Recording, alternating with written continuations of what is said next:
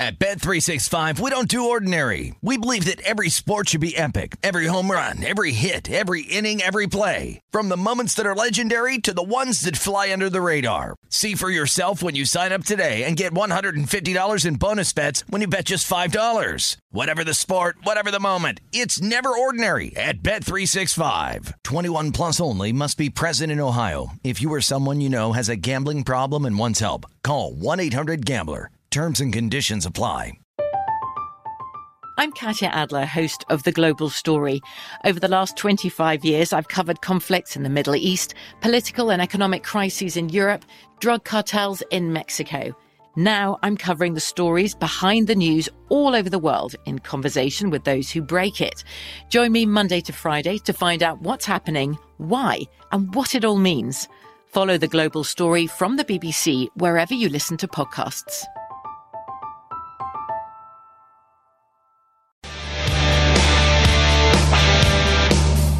Welcome in. It is the Run Line right here on V S I N dot com, the sports betting network. I'm Brady Cannon along with Adam Burke, live at the Circa Resort and Casino in downtown Las Vegas on this Sunday evening, August the fourteenth. Adam, hello to you, my friend. Good to be with you. And I, I need to thank you and Ben Wilson for letting me fill in and do this show. I don't know if a lot of people really know, but I love baseball.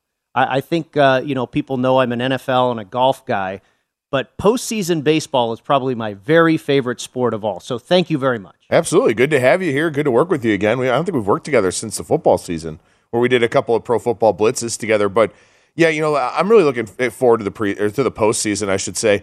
Right now the market's gotten very tight. We'll talk about that as we go throughout the show. But, I mean, when you get to the playoffs, every single pitch matters. Exactly. Right? Like, I mean, you could have a game-changing moment on every single pitch. That that drama is unparalleled. I think the intensity is only matched by the Stanley Cup playoffs. Yes. Yeah. All right. The Yankees and the Red Sox renewing their uh, their rivalry on Sunday Night Baseball tonight. A rubber match featuring Jameson Taillon and Michael Wacha. New York closed as minus one twenty-five favorites. The Red Sox actually saw a little money. New York was as high as maybe one forty. Certainly minus one thirty-five was a consensus number. But again, minus one twenty-five, the closer, with a total of nine and a half, and right now certainly on an under pace as we are into the bottom of the fourth inning, and it's one nothing Red Sox right now. Your live total is down to six and a half. If you want to lay a run with the Red Sox, you've got to lay a dollar fifteen. Uh, Adam, this is one team playing for a World Series and another team that's playing out the string in the Boston Red Sox, but the Yankees are in town, and everybody in Boston has this game. This game has their attention. Yeah, for sure. I mean, look, you know, for Boston, three games under five hundred now with this game pending. And and as you said, I mean, they certainly have an outside shot at the wild card. But when you look at what happened with them at the trade deadline, uh, very disappointed in, in what they decided to do. They were more seller than buyer. They brought in some guys that, to me, didn't really make a whole lot of sense, like Tommy Pham. Just, I don't really know what's going on with this team. And I realize that the the A L East is very, very challenging, to say the least, where you've got a pretty good Toronto team despite losing a series here to the Guardians over the weekend. You've got the best team, one of the best teams in baseball in the Yankees, and the Rays. You know, a team that uh, Drew Rasmussen almost threw a perfect game for them today. He was through eight innings, gave up a leadoff hit in the ninth. So, you know, for Boston, it seems like they just they, they don't quite have enough. And not to, you know, put the cart in front of the horse here or anything, but I've already started thinking about twenty twenty-three, some of the teams I want to play on, some of the teams I want to play against, kind of isolating team needs in free agency and all that. And it's strange to me to look at the Red Sox and think about how much they actually need. Yeah. The lineup still looks fine. They'll probably lose J D Martinez at the end of the year, but they need a lot of pitching help. And they really do. They're getting it today from Michael Wacha. He's pitched well, but other than that, they need help. The New York Yankees are eight and thirteen post-All-Star break coming into tonight's game. And what looked like a mere formality a few weeks ago, this team going over their season win total, now is going to require a little bit of effort. They've got forty-eight games left on the schedule, including tonight. And the Yankees will need to go twenty and twenty-eight or better for the season to get over that season win total. And again, this looked like a walk in the park a few weeks ago. And now the no is back in play. Yeah, you know, one of the things about a team is, you know, if you want to have a bad team, have a bad bullpen. And the Yankees' bullpen has not been good since the All-Star break and really a little bit before that as well. That's been very hurtful to them, you know, and also they missed Giancarlo Stanton. I mean, you know, Aaron Judge is obviously, you know, the M V P favorite and a significant one at that for a reason. He's having a phenomenal year, but there are some other holes in this lineup. And a guy like Stanton hitting right there behind Judge, you know, you sometimes mix Benintendi up there if in the first spot or the third spot. It makes this lineup look a lot different. But, you know, without Stanton, they're kind of missing that one B piece alongside Judge, and it's kind of hurt them. You know, they haven't had the same margin for error offensively, and as I talked about, the bullpen has has shown some some cl- some cracks and some leaks here over the last few weeks. Meanwhile, there are the Dodgers, a pretty unbelievable machine. After falling to Kansas City earlier today, final score was four to nothing. The game stays well under the total.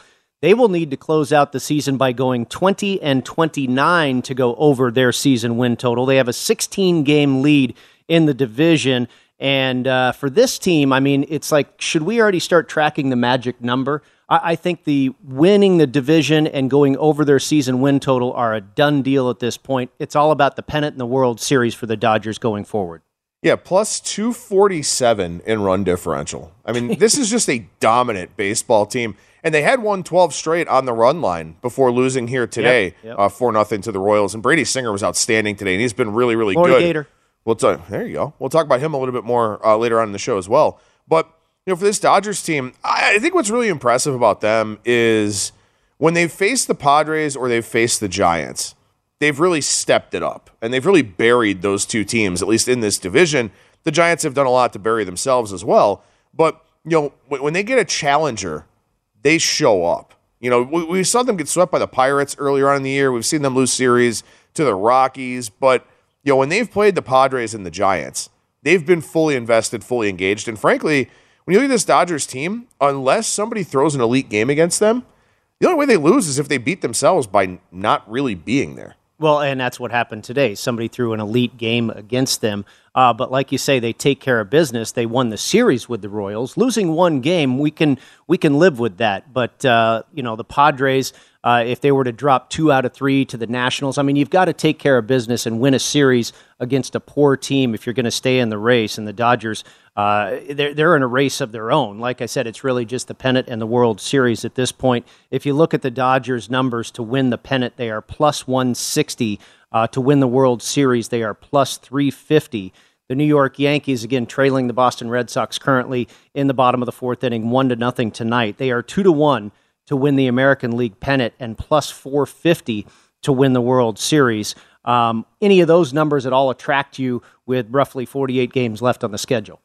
No, I don't think so. I mean, look, as good as the Dodgers are, and they're, I mean, they're exceptional. You know, we've already touched on that. But it does appear that, you know, maybe the road to the World Series goes through the New York Mets, where mm-hmm. you're going to face DeGrom and Scherzer combined probably four times over a seven-game series, you know, depending on how the Mets are able to set it up, depending on what they have to, you know, what they have to do in terms of getting through the division series. But if we're assuming that they wind up playing the Mets, I mean, anything can happen in a series where you're getting Scherzer and DeGrom, you know, probably twice. Maybe you see one of them a third time in relief, something like that. So I think it's it's challenging to really play anything coming out of the National League because, you know, even the Braves, right? The Braves can hit with pretty much anybody. Absolutely. So you know, I think it's just hard to find value and equity in the National League.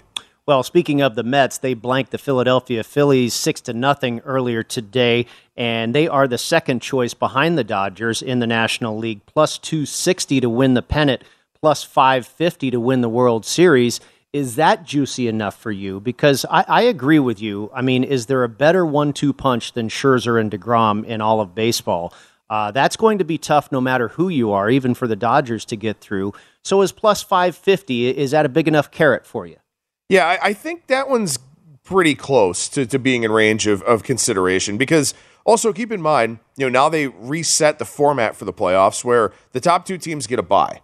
Mm-hmm. They don't have to play in that best of three wildcard round. So what that means for the Mets is that they don't have to burn Scherzer or DeGrom to get to that division series, whereas the opponent that they face will have to use their top starting pitchers. So they're immediately at a disadvantage, whoever wins that wildcard round to take on the Mets. And also, when you think about the Mets here, right, so DeGrom and Scherzer are going to be favored just about every game that mm-hmm. they pitch in. So if you're giving me them at plus five fifty, where they're going to be probably a, you know, let's say minus one seventy, minus one seventy-five favorite with DeGrom and Scherzer in all of their games on average. then to me, I, I kind of look at that situation and think, you know what? A plus five fifty price is, is probably getting close to worth it. And maybe it gives you enough room as well to have an option to hedge. And, and not that you're going into making a futures bet, you know, thinking, okay, I'm going to, you know, I'm going to hedge this. You're trying to win the darn thing. But my point is, if you can put yourself in a position where you can guarantee a profit, I think it's nice to have both avenues when you're playing the futures market. Yeah, for sure. And look, again, it's kind of a, I don't want to say it's a low risk proposition because every prop has risk, but the Mets are going to be able to send out DeGrom and Scherzer for at least sixty percent of that N L D S series. It's mm-hmm. very hard to envision them losing to whichever team comes out of, you know, that wild card round. So you, you almost, I'm not saying it's a given that they're going to get through the division series, but it, your five fifty should be live going into the N L C S, where mm-hmm. then they obviously run into the Dodgers, and that's kind of a different animal. But, you know, let's say that they're able to, you know, win the first two games with DeGrom and Scherzer, maybe win it in three or four, not have to use them again, and they're good to go in games one and two of the of the N L C S, then that's really where that ticket starts to get some equity. Uh, switching over to the American League real quick here before we get out of here. The Houston Astros are the first choice in the junior circuit, plus one forty to win the American League pennant and plus three fifty, the same price on the World Series as the Dodgers.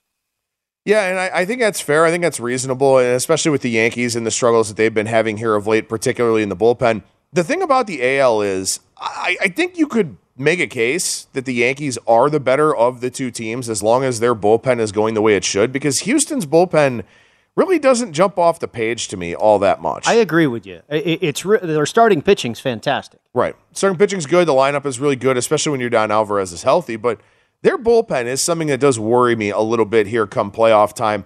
So I wouldn't call them vulnerable. I think that's a little bit mm-hmm. of a stretch, mm-hmm. but I do think that, you know, all things considered, if the Yankees iron out their bullpen issues, then I think that's a team that, you know, I, I do still like to come out of the American League. We have moved to the top of the fifth inning, a pitcher's duel here. Wacha and Taillon both really pitching well in this game. Your in-game total has now dropped all the way down to five and a half, still one to nothing Red Sox in the top half of the fifth inning there at Fenway Park. We'll continue to keep tabs on Sunday Night Baseball as we roll along here inside the run line at V S I N, the Sports Betting Network.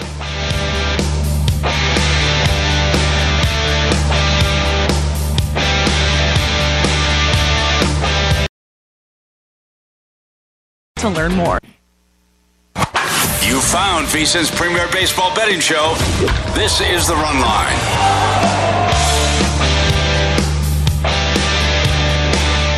Baseball predictions made brighter. Join the Born in a Ballpark Challenge presented by Blue Moon to compete free for cash all season. Enter weekly predictions. At Bet three sixty-five, we don't do ordinary. We believe that every sport should be epic. Every home run, every hit, every inning, every play. From the moments that are legendary to the ones that fly under the radar. See for yourself when you sign up today and get one hundred fifty dollars in bonus bets when you bet just five dollars. Whatever the sport, whatever the moment, it's never ordinary at Bet three sixty-five. twenty-one plus only. Must be present in Ohio. If you or someone you know has a gambling problem and wants help, call one eight hundred gambler. Terms and conditions apply. From B B C Radio four, Britain's biggest paranormal podcast is going on a road trip. I thought in that moment, oh my God, we've summoned something from this board. This is Uncanny U S A. He says, somebody's in the house, and I screamed. Listen to Uncanny U S A wherever you get your B B C podcasts. If you dare.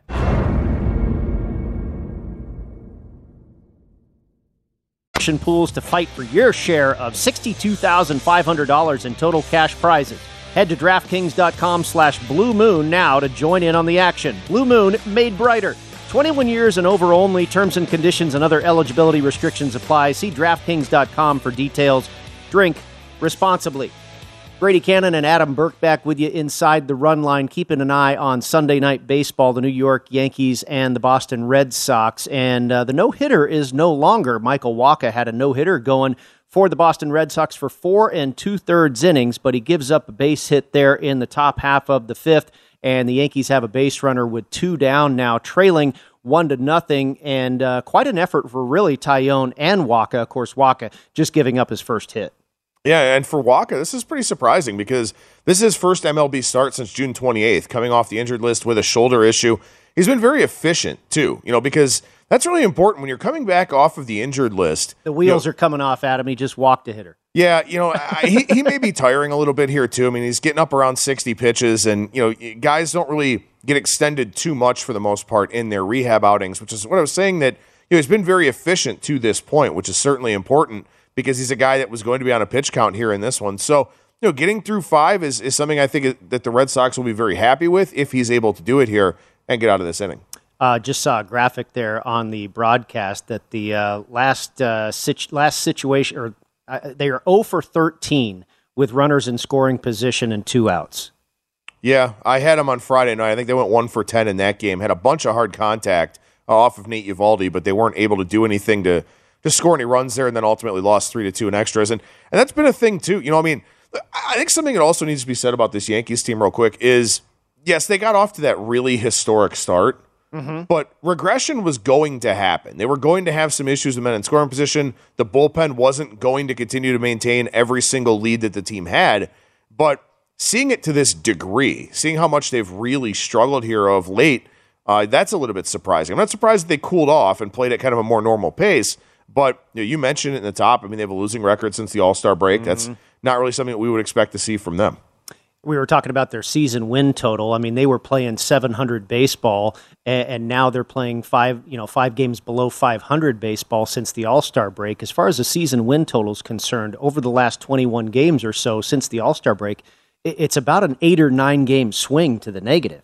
Uh, so like I say uh, at the top, the, the season win total is not yet in the bank for the New York Yankees.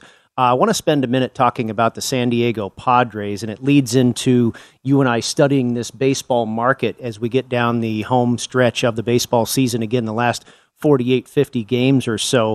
Uh, I know you wanted to address that in the show today. The San Diego Padres, they got the day started. First pitch uh, going just after nine a.m. Pacific time this morning. Blake Snell facing Paulo Espino. Padres closed as minus two sixty favorites with a total of eight and a half. They get the victory, a six nothing shutout, and they take two out of three from the Nationals. The Friars remain in the third and final hole of the National League wildcard race. Yeah, so, uh, look, and first of all, let's talk about the Padres for a second, and just, you know, the fact that I, the Juan Soto thing, I think, kind of mispriced them a little bit in the market, because mm-hmm. obviously he's an exceptional player, but on a game-by-game basis, there are still some concerns with his pitching staff. Sean Manaea has not pitched well of late. Joe Musgrove hasn't been as sharp as he was earlier on in the year. Uh, good effort today from Blake Snell, which they're going to need to continue to get. But their prices on a game-by-game basis got a little bit lofty out there in the market, and they've kind of come back down a little bit now. And then obviously here this weekend, the Fernando Tatis Junior news that he's suspended for the rest of this season, plus the postseason, and the suspension will leak over into next year for a positive P E D test. So it's eighty games for that.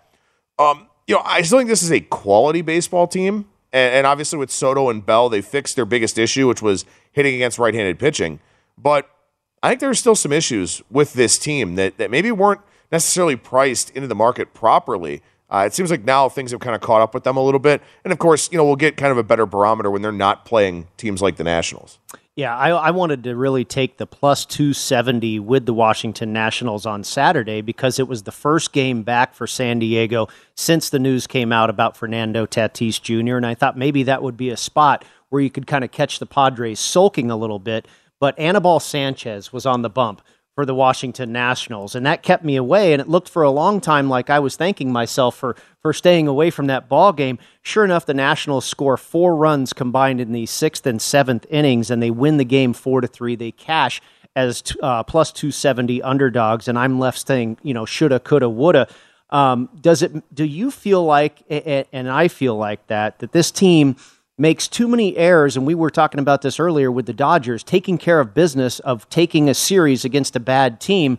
The Padres just feel like they are, are not at that level where, where they can be beaten by a Washington Nationals on any given moment, and, uh, and and you kind of alluded to it too, since the Juan Soto trade, should they really have been minus thirty, uh, minus three thirty favorites yesterday, but But the Dodgers, the Houston Astros, they don't do that type of thing. They win the game against the Washington Nationals when they're minus three thirty.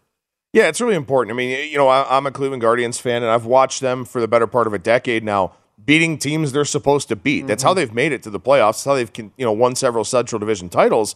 They wind up with a losing record against teams five hundred or better, and then when they get to the playoffs, with the exception of that twenty sixteen season, they wind up not looking particularly good. So that's something that I kind of worry about a little bit with the Padres as well, you know, in terms of stepping up in class, how they fare in those games. It wasn't as much of an issue for them early on in the year, but it seems like as the season's gone along, they've kind of had some attrition on the pitching side. They've had some injuries to deal with. They've had some guys that were really good, then got kind of bad, then kind of leveled off. Consistency has been an issue for them, and I mean, you know, this is something that has kind of plagued them for a while, right? They had that massive collapse, what was it, two years ago? Mm-hmm. Maybe yeah. twenty nineteen. It wasn't during the I COVID remember, short uh, year. I, I think it was the very first Giants World Series in twenty ten. The Padres lost like twenty-one of twenty-two of the final games of the season or something like that. Yeah, for, for whatever reason. I don't know. Bad luck kind of follows this team around in the second half. So hopefully that's not an issue for them. But look, I'll say this, right? So they go to Miami now. They start that series tomorrow. Then they play four with Washington at home. They play Cleveland at home, Kansas City, a San Francisco team that's kind of been a little bit of a mess, before running into the Dodgers again the first week of September. So they have the chance to get healthy here against some some lackluster competition. So this is an, imp- an important stretch for them where you know, you definitely want to see them perform more consistently against some of these inferior teams just to make sure they get themselves into that tournament of variance that's coming up in the playoffs, and then we'll see how they stack up against the better teams. So that leads us to what you wanted to address, and that is the betting market, and the point relates to me wanting to jump on that big juicy dog, the Washington Nationals, at plus two seventy. Yeah, so when when you look at the betting market right now, and, and I've had an awful stretch over the last four or five weeks. It, it's been really, really rough. You're paying kind of top of the market on a lot of these favorite teams. You know, a lot of these favorites are very juicy out there. They're big prices day after day after day because – at this point, we know that there's a huge gap between the really good teams and the bad teams. I mean, that, that's been... And, and I even think the really good and the decent. Right. Yes, I agree. It is a very tight... It's almost college football-esque, mm-hmm. sort yeah. of, where you know, yeah. you've got Ohio State, Alabama, and Georgia that are clearly better than everybody else. In, in Major League Baseball, you've got... you know, well, the Yankees have, have kind of leveled off now, but the Astros, mm-hmm. the Dodgers, the Mets, you know, these teams just look really, really strong. And a lot of them are priced at the top of the market. So unless they're playing each other, where you get kind of that lower number, kind of a coin flip scenario, something like that, you're seeing a lot of big prices out there. And the modeling crowd, I call them the quant crowd, they're the ones that create line moves overnight and early morning. Those are the bettors that have influence, and they're betting off of their spreadsheets, their models, their projections, to where we're seeing a lot of line movement right now on bigger underdogs. Mm-hmm. We're seeing them take chances with the plus two oh fives, the plus two tens, the plus two thirties, all of that. Because to them, within their models, those games are mispriced. It's a hard way to make a living, betting two dollar dogs all the time in Major League Baseball, but we're seeing a lot of that steam because the books have propped these favorites up so high, these good teams, and it makes it hard to find line equity in Major League Baseball unless you're willing to take a shot on the big underdogs. Yeah, that's a really interesting, I guess, uh conundrum there if you're trying to do this day in and day out, and do you want to keep banging your head against the wall, like you say, taking those plus two dollar dogs, and and how many are you going to hit? Uh, you know, are you going to hit one out of four, one out of five? I mean, you, you've got to be closer to five hundred to start turning a profit anyway. Um, and, and I certainly understand not wanting to lay the wood at minus three thirty or whatever it is, minus two eighty, um, because you feel that, that that is priced improperly. Um, but do you just stay away? And again, if you're doing this for a living or, or whatever, um, maybe there's a situation where you can't necessarily stay away. Yeah, and look, I, for me personally, it's really challenging because I write a daily article, right? So, I mean, I, I want to be able to put something out there. There are a lot of people that, you know, maybe you don't have to bet Major League Baseball, and, you know, you can look ahead to, you know, the N F L season, the college football season, whatever the case may be. For me, you know, I, I kind of have to be out there front-facing on a daily basis, and it's been... It's been a challenge. Well, I can tell you. You gravitate more towards totals, too, which are, yeah, you know, yeah, tough that, sometimes. That's a good point. You can certainly look into other markets. So the, the baseball prop market, the player props, mm-hmm. is something that James Salinas and I talk about on the weekends. Some really good opportunities there, you know, over, under, total strikeouts, total outs, that type of thing. We'll be back with more of The Run Line in just a moment. Stick around.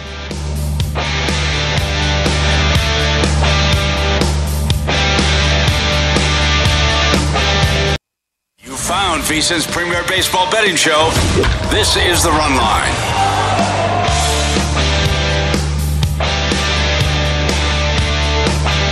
The College Football Guide is out now. Start your football season out on the right foot with expert profiles of all one hundred thirty-one teams, including team trends, power ratings, and over-under recommendations. Plus our best sec- uh, best season win total bets, Heisman hopefuls, and playoff projections. The only way to get access to this year's football betting guide is to become a VSiN All Access subscriber. Sign up for VSiN All Access today and get everything we offer for the entire football season, including our upcoming pro football betting guide. Subscribe now at vsin.com slash subscribe. Brady Cannon and Adam Burke with you inside the Run Line. Sunday night baseball going on. A pitcher's duel between the Yankees and the Red Sox. One to nothing. The Red Sox still out in front. Yankees batting in the top of the sixth inning, and your in-game total now down to four and a half, Adam. Um, obviously, we've got about three and a half innings of baseball left. Would you take a shot with going over the in-game total? Well, I don't really think much of Boston's bullpen, and uh-huh. they, they've worked a lot here so far this week. They had a really long two-game series against the Braves earlier on in the week, and of course, anytime you face the Yankees, it's tricky.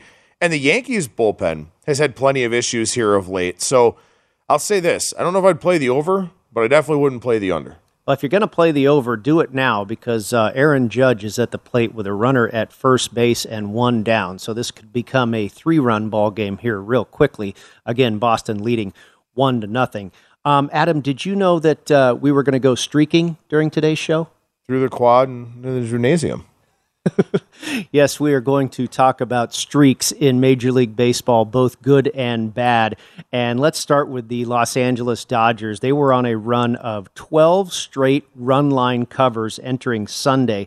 They have outscored their opponents by sixty runs, ninety-one to thirty-one in those past twelve games. Now, all good things must come to an end. They were blanked by the Royals today, four to nothing. But what a run, really, the entire season has been for the Dodgers. Yeah, interesting that we lead off with this one. And, of course, it, it ends here today, which is something that we've actually had a lot with the regression report with Ben Wilson and I. Uh, but, look, I mean, this Dodgers team has not won many one-run games this year. They've won a lot of games on the run line, and they've been really dominant. And this is something that teams can do when they have a deep bullpen, because even when they don't use their primary guys, their guys in lower leverage are still really, really good, so they're able to keep the other team at bay and kind of add on as the game goes along. But very impressive uh, from what we've seen from the Dodgers here so far this season. And, again, their depth is, is really remarkable, and Dustin May comes back this week. Uh, he'll make a start. He's back in the rotation now after his final rehab start today. Um, they have Walker Buehler coming back next month. Uh, it's just uh, it, very, It's very really impressive. Kind of laughable, the the embarrassment of riches. James uh, Salinas and I were laughing about it on the program yesterday, and I know he hasn't had the greatest season, but this guy year in and year out is an M V P candidate before the season begins. Cody Bellinger was batting in the nine hole. Yeah. That kind of tells you a lot about the Dodgers. It does, and and also I, I maybe it's just kind of the culture here with the Dodgers, or just how challenging it is to, you know, try and turn that lineup over, where even Joey Gallo's come in, you know, and, and had success here. He's found his long ball stroke once again. So I don't know. They uh, they look like they're going to be very, very tough to beat in October for sure. The Miami Marlins had scored just three or fewer runs in fourteen straight games entering Sunday, and make that fifteen games in a row as they extend the streak. They fell to the Atlanta Braves at home today, three to one. Uh, you talk about an anemic offense. That certainly has been the Miami Marlins as of late. Yeah, pretty brutal for them. They were actually up one nothing going to the top of the ninth. Gave up three runs to a Braves offense that is really, really good when they're able to make a lot of contact, when they don't strike out a whole lot. They did strike out uh, only six times in this game, drew eight walks. I can't believe they only managed three runs in that one. But for Miami, you know, they, they had that big team meeting earlier on this year about Jazz Chisholm, and, you know, everyone kind of aired their grievances and all that. All they've done since Jazz Chisholm got hurt is find out how much they miss him. Mm-hmm. I mean, this is a team that just cannot score. Doesn't matter if they're at home or on the road. They're just completely unable to generate offense. And, you know, John Birdie's even back now, a guy who's one of their better on-base guys, one of their better base runners. He's a very good base stealer, but uh, even even he hasn't been much help here of late. The Atlanta Braves had won five in a row coming into Sunday after having dropped four of five to the New York Mets, and now make it six wins in a row for Atlanta. You mentioned it. They came back to beat the Miami Marlins, trailing one to nothing, scored all three runs in the top of the ninth inning to beat the Marlins, and it looks like the Braves are rolling once again. Yeah, they definitely are. And, and look, I mean, they were held in check a little bit offensively here in this series against the Marlins down in South Florida. They only had four on Friday, five on Saturday, six in game two of the doubleheader, but then three here today. That's holding them in check. I mean, this is a very, very strong lineup. They make a ton of uh, high-quality contact. And, and like Ben and I have talked about all season long here on the show, when they're facing pitch-to-contact guys, they're going to do damage. When they're facing guys that can get swings and misses, they're going to struggle, which is why I'm kind of a little bit cool on the Braves going into the postseason here, because you wind up facing a lot better pitching. Mm-hmm. With that said, I mean, they still won the World Series last year, and they still had a similar team that did swing and miss quite a bit, did strike out quite a bit, and they didn't even have Ronald Acuna Junior for that run. So maybe they're able to overcome it in a smaller sample size, but this is a team that, you know, we were talking during the break about alternative ways to bet Major League Baseball. Yes. You know, I mean, this is a team, you look at their team totals, you look at some of their player props, stuff like that. When they're facing a pitch-to-contact pitcher, they have a really high likelihood of putting up a lot of runs. But when they face high strikeout guys, that's when they struggle. So that's an angle, I think, from a team total standpoint, we may want to look at as we go forward here.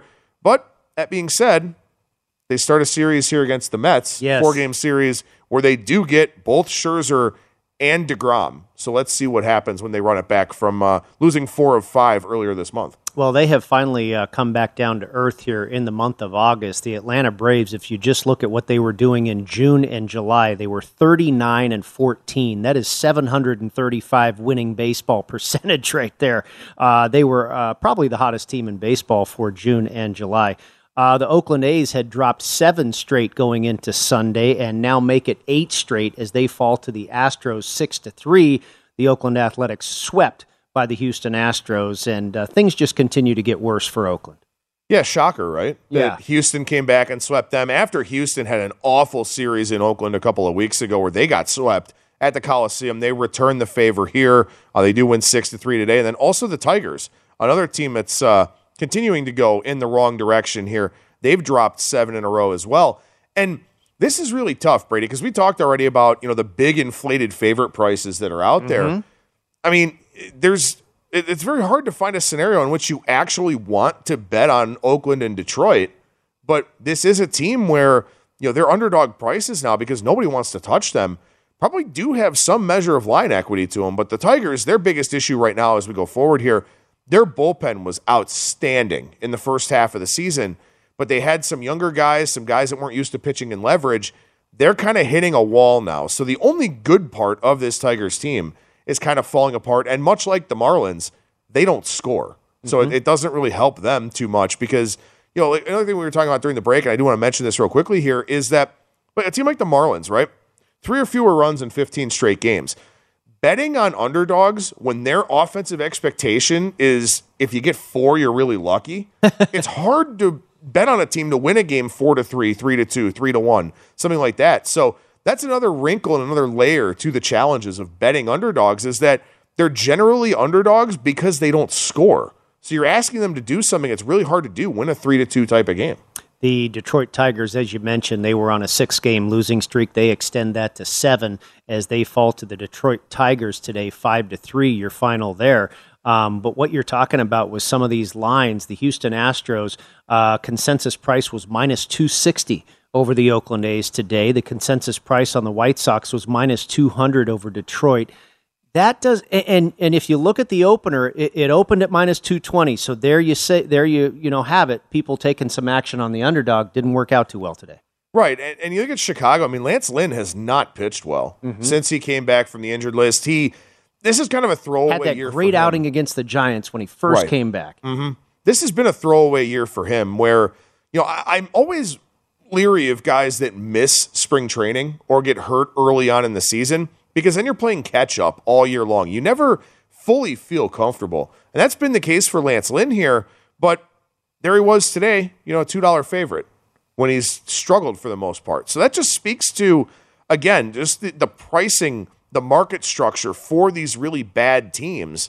And one thing that we do see a lot, and we see this a lot with the Nationals and Josiah Gray, who they wound up getting in the Trey Turner, Max Scherzer deal last year. When you get these bad teams with whatever classifies as an ace for them, money comes in on them a lot because, you know, again, they're priced so high in the market by being a bad team. But if they have a starter that's pretty good, you know, think about Brady Singer, for example, with Kansas City. The Royals are not a good team. Brady Singer's having a monster year. I have so bet on pitches, him a few times as an underdog. I love playing him as an underdog. Yeah, when, when he pitches, his number is going to come down. And what he did today against the Dodgers, there may not be a whole lot of value left on him, though. Yeah, you're, I know. You're absolutely right. By the way, the Boston Red Sox have a runner-on. Tommy Pham gets a base hit, uh, runner on first base with nobody down in the bottom half of the sixth inning. They continue to lead the Yankees one to nothing, and your in-game total all the way down to four and a half now. We're coming back on the other side in just a moment. Stick around. It's the Run Line right here at V S I N.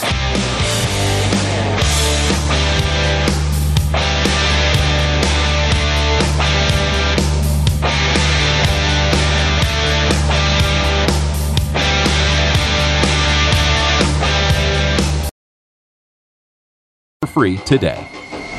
You found VSiN's premier baseball betting show. This is the Run Line.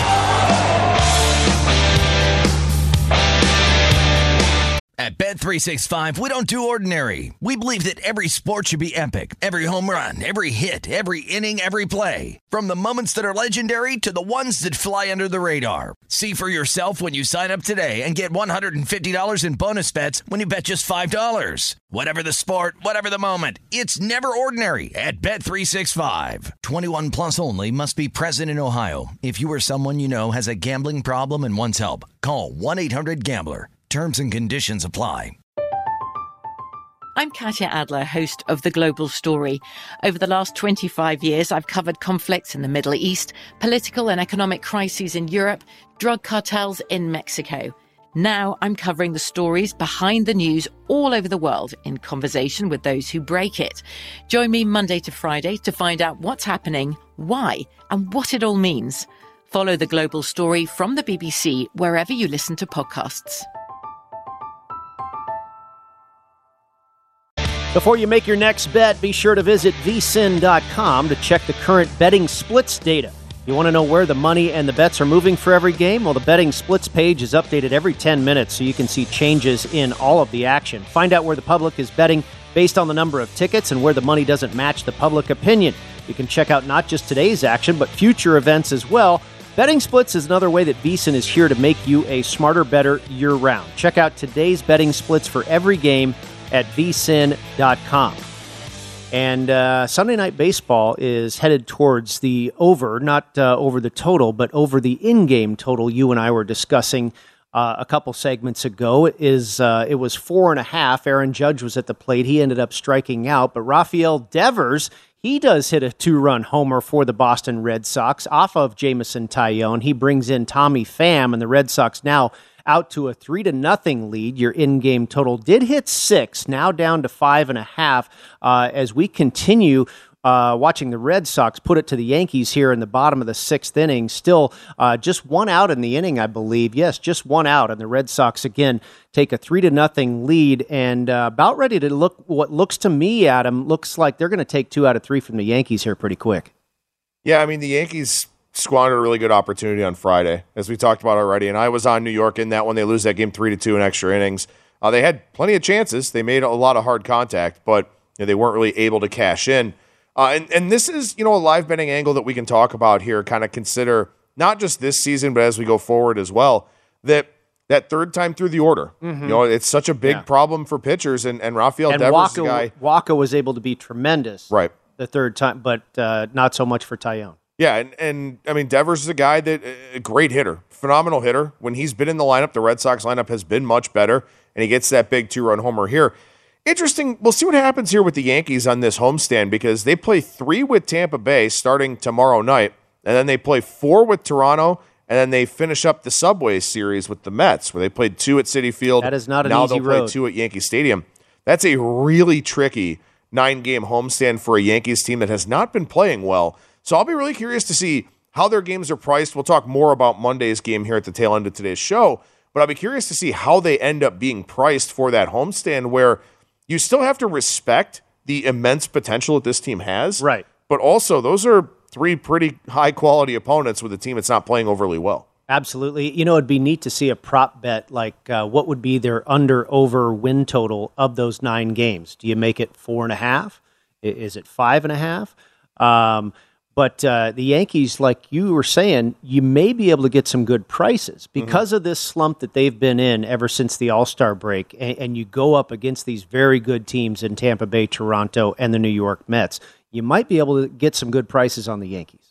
Well, and it does look like, assuming there are no rainouts, nothing changes, uh, Monday and Tuesday next week, Max Scherzer, Jacob DeGrom.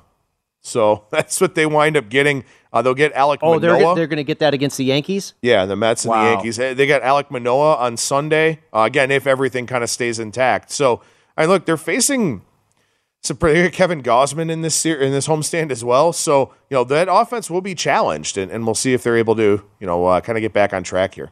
Well, you brought something to my attention today that I was not really aware of the thought or how it's manipulated, and that is pitchers on an innings limit.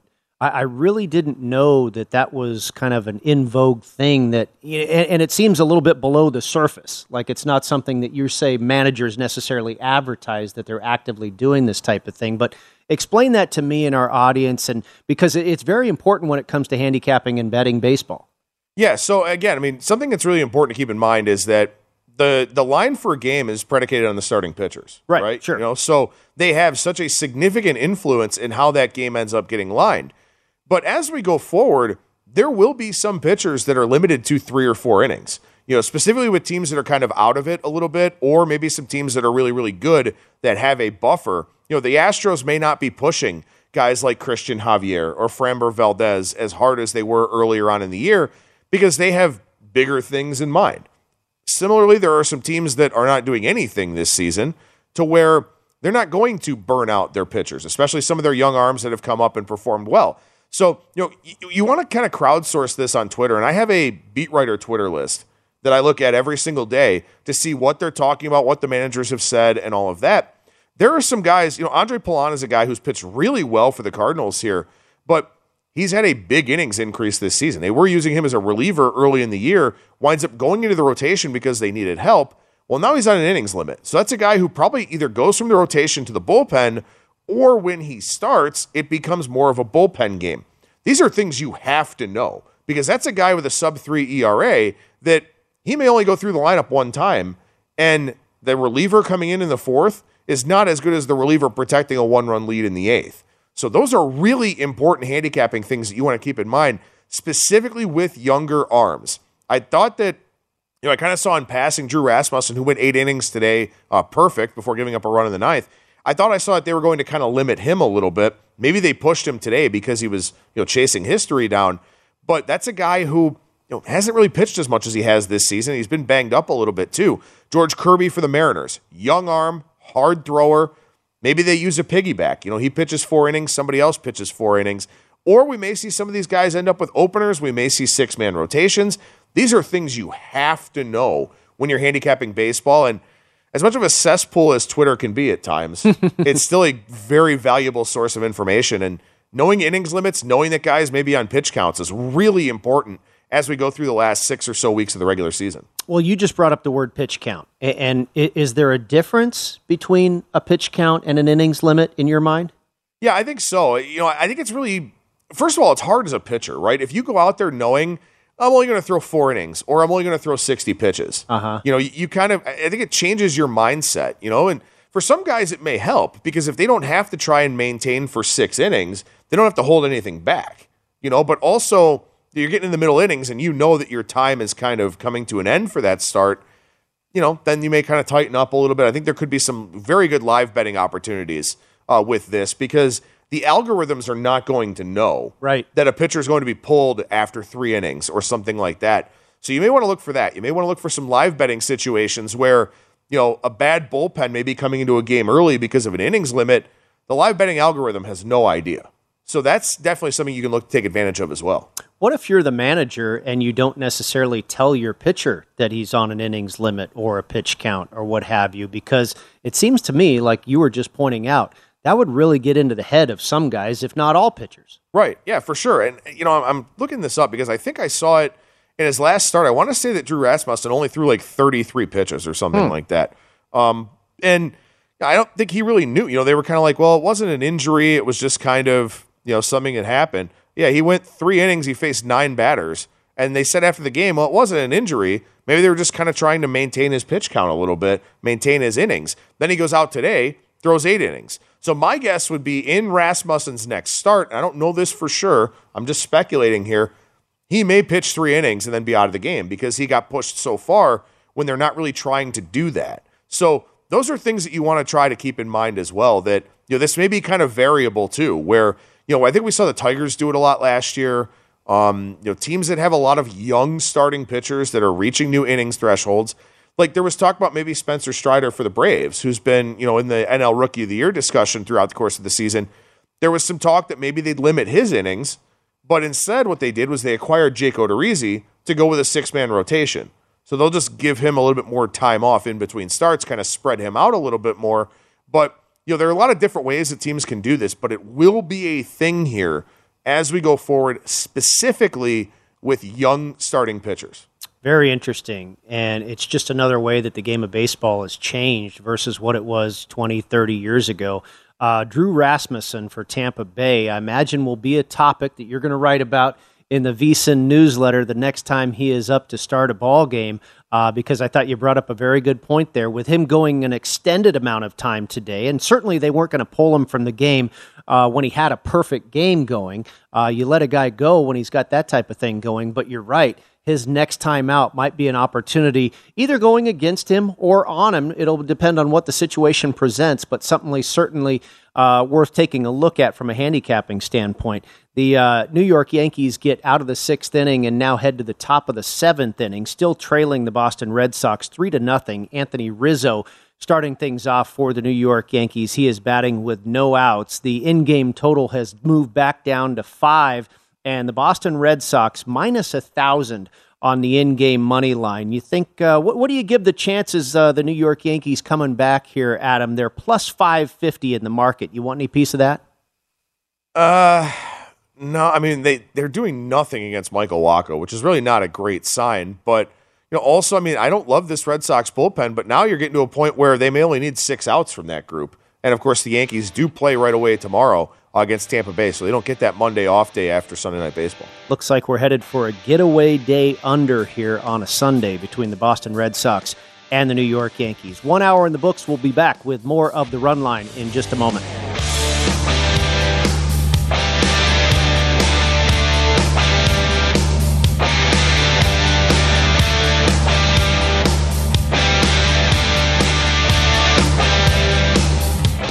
At Bet three sixty-five, we don't do ordinary. We believe that every sport should be epic. Every home run, every hit, every inning, every play. From the moments that are legendary to the ones that fly under the radar. See for yourself when you sign up today and get one hundred fifty dollars in bonus bets when you bet just five dollars. Whatever the sport, whatever the moment, it's never ordinary at Bet three sixty-five. twenty-one plus only. Must be present in Ohio. If you or someone you know has a gambling problem and wants help, call one eight hundred gambler. Terms and conditions apply.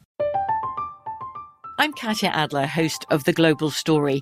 Over the last twenty-five years, I've covered conflicts in the Middle East, political and economic crises in Europe, drug cartels in Mexico.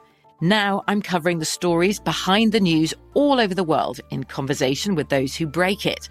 Join me Monday to Friday to find out what's happening, why, and what it all means. Follow The Global Story from the B B C wherever you listen to podcasts.